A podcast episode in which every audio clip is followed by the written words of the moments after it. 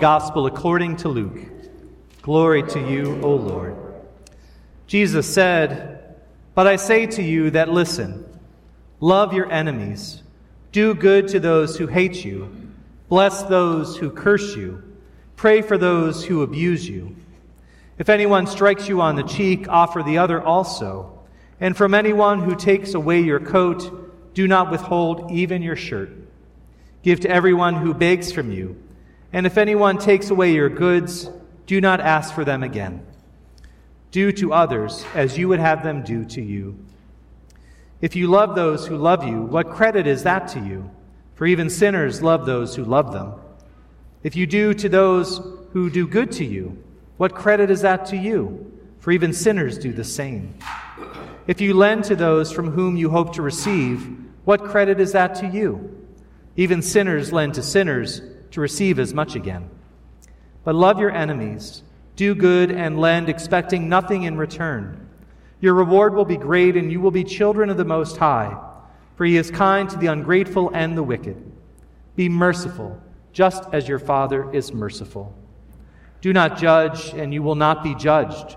Do not condemn, and you will not be condemned. Forgive, and you will be forgiven. Give, and it will be given to you. A good measure, pressed down, shaken together, running over, will be put into your lap. For the measure you give will be the measure you get back. The Gospel of the Lord. Praise to you, O Christ. Please be seated. Grace and peace to you from our Lord Jesus Christ. Amen. This past fall, my son Finn acted in a play called Antigone Now, which was put on by the theater department at Upper Dublin High School. Uh, written by Melissa Cooper in 2003, the play is based on the ancient play Antigone, written by the Greek playwright Sophocles somewhere around 440 BCE. In both modern and ancient versions of the play, they meditate on the relationship between judgment and mercy. Antigone now takes place in the midst of a contemporary bombed out city still feeling the aftershocks of war. The rebellious and intense Antigone defies her uncle, Creon the king, by burying her disgraced brother against his orders. And so Creon must decide whether to uphold his decree that such action shall be punishable by death or to show mercy to his niece.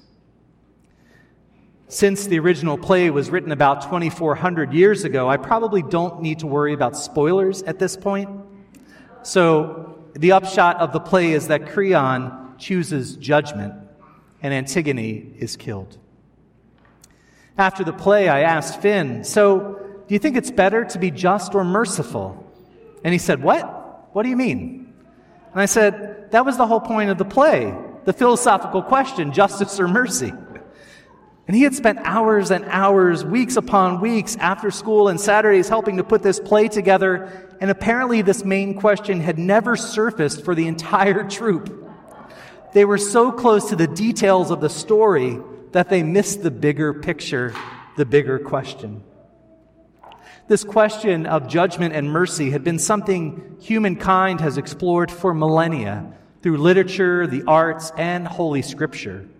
And the story of Joseph and his brothers is just such a story from the book of Genesis, the oldest parts of which date from around 3,000 years ago. To understand this moment between Joseph and his brothers, you have to go back eight chapters, back to when Joseph was just 17 years old. Joseph was the youngest of the 12 sons of Jacob, and it was well known among his brothers that he was his father's favorite. His father gave him a coat of many colors, also known as Joseph's Technicolor, amazing Technicolor dream coat. And Joseph had the gift of seeing in the future in his dreams, and he recounted to his brothers how he saw them in dream after dream bowing down to him. The brothers seethed with anger, and they had had enough. And so first they conspire to kill him, but then decide against it.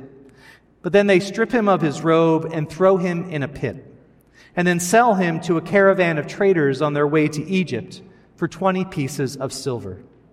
Then the brothers slaughtered a goat, dipped the coat of many colors in the blood, and took it to his father, who surmised that a wild animal had killed his favorite son. he was inconsolable. Meanwhile, in Egypt, Joseph was sold into servitude to a man named Potiphar, a captain in the Pharaoh's guard. God was with Joseph, and he rose from servant to overseer of the household. But while Potiphar was away, Potiphar's wife tried to seduce Joseph, but he refused. And then she turned around and accused him of trying to seduce her, and Joseph was thrown into prison for more than two years. Then Pharaoh started having strange dreams, and as Joseph was known as an interpreter of dreams, the Pharaoh called for him. And Joseph foretold that there would be seven years of plenty and then seven years of famine. And Joseph rose to become the second in command of all of Egypt, only behind Pharaoh, and oversaw the preparations for the coming famine. When famine struck, Jacob sent his remaining sons, Joseph's brothers, to Egypt to buy food. And while Joseph recognized them, they did not recognize him. And so here in this passage today, he finally reveals himself.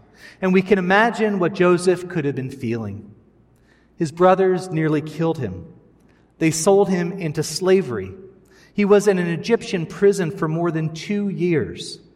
And now he was the second most powerful person in Egypt, the most powerful empire in the Middle East. He could have been angry, bitter, and vengeful. With the power at his disposal, he could have done all the same things to them that they did to him slavery, prison, even death. And they knew it because when he revealed himself, it says they were dismayed by his presence, which is a vast understatement, if ever there was one. They wondered, what would he do? Would he choose judgment or mercy? What would you do in that situation? Have you ever experienced something like that before? Have you been the person that was wronged or the person that committed the wrong? How did you feel? What did you want to do? What would you have done if you could have gotten away with it? Did you choose judgment or did you choose mercy? Here in this moment, Joseph says something unexpected and remarkable to his brothers. He says, Do not be distressed or angry with yourselves because you sold me here, for God has sent me before you to preserve life. God sent me before you to preserve a remnant on earth and to keep alive for you many survivors. Joseph saw that God had used their actions to save God's chosen people. And Joseph tells them, You will live near me, your children and your children's children, all of your families and your flocks. And Pharaoh promised them the best land in all of Egypt. And Joseph kissed all his brothers and wept upon them. Joseph chose mercy. Joseph was merciful just as God is merciful. He chose to see how God was at work, even giving everything that had happened to him.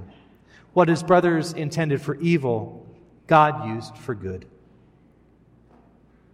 The story of Joseph's the story of Joseph is a good way to enter into Jesus' teaching about loving our enemies, which is a hard thing. How do we love an enemy? Someone who has done terrible things, who has done us wrong, or wishes our suffering, or even death. Someone who would harm our family, who stands diametrically opposed to the things that we would stand for. What would that look like? What would that mean? I remember when I was on internship in 2003, and it was the eve of the invasion of Iraq. And in the weeks leading up to it, the pastor of the church, my supervisor, continually prayed for Saddam Hussein. On every Sunday morning and during the week when we spoke our prayers uh, and had prayer requests at meetings and gatherings, he prayed for Saddam, who, as you may remember, was not a good person, who waged war on Iran for 10 years who invaded Kuwait, who was horrific to his own people, and we were told at the time wielded weapons of mass destruction. And so we prayed and prayed for Saddam. And I remember that vividly almost 20 years later, that we didn't pray for anything in particular, though in my mind it was to change Saddam's mind in order not to go to war. But we named him before God. And it taught me a valuable lesson about loving one's enemy. That is, at the very least, we can be willing to lift that person up to God, trusting that God could do something that we could not ask or imagine. The thing that resonates with me most in our gospel this morning is Jesus' call to mercy, to be merciful even as God is merciful. Maybe because somehow showing mercy feels a little bit more tangible, maybe a little more doable. The definition of mercy includes compassionate or kindly forbearance shown toward an offender, an enemy, or other person in one's power. Compassion, pity, or benevolence. An act of kindness, compassion, or favor. It can also be something that gives evidence of divine favor or blessing. Compassion, kindness, forbearance, pity, empathy, benevolence. These are things that feel possible. These are things like turning the other cheek that do not feed cycles of violence, hate, anger, bitterness, and vengeance, but heal them with love. Maybe some of you have had the opportunity to read a book by Bryan Stevenson called Just Mercy, a story of justice and redemption, or watch the movie based on it starring Michael B. Jordan. Uh, Bryan Stevenson founded the Equal Justice Initiative in 1989, and it's a nonprofit dedicated to helping the poor, the incarcerated, and condemned. They provide legal assistance to innocent death row prisoners, confront abuse of the incarcerated and the mentally ill, and aid children prosecuted as adults. And the book tells the story of their work, and it has some beautiful reflections on mercy and what it means to be merciful. And in the book, Stevenson says this He says, We are all broken by something. We ought, we, we, let me start again. We are all broken by something. We have all hurt someone and have been hurt. We all share the condition of brokenness, even if our brokenness is not equivalent. Paul Farmer, the renowned physician who has spent his life trying to cure the world's sickest and poorest people, once quoted me something that the writer Thomas Merton said We are bodies of broken bones. I guess I'd always known, but never fully considered that being broken is what makes us human. We all have our reasons. Sometimes we're fractured by the choices we make. Sometimes we're shattered by things we would have never chosen.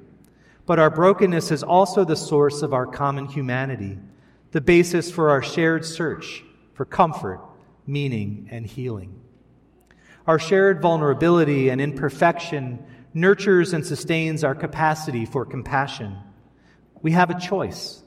We can embrace our humanness, which means embracing our broken natures and the compassion that remains our best hope for healing.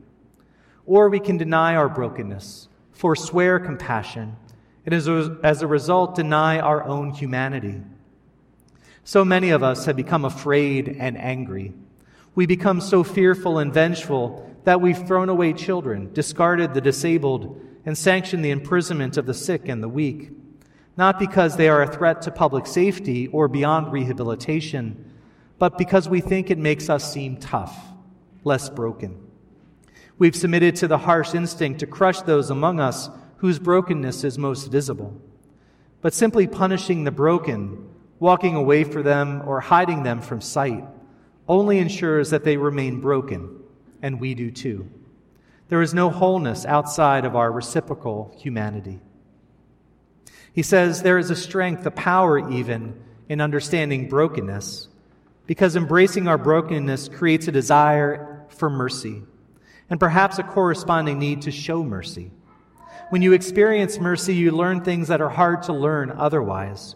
You see things you can't otherwise see.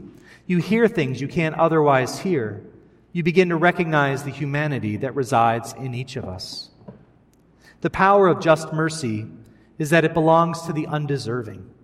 It's when mercy is least expected that it's most potent, like Joseph and his brothers, strong enough to break the cycle of victimization and victimhood, retribution and suffering.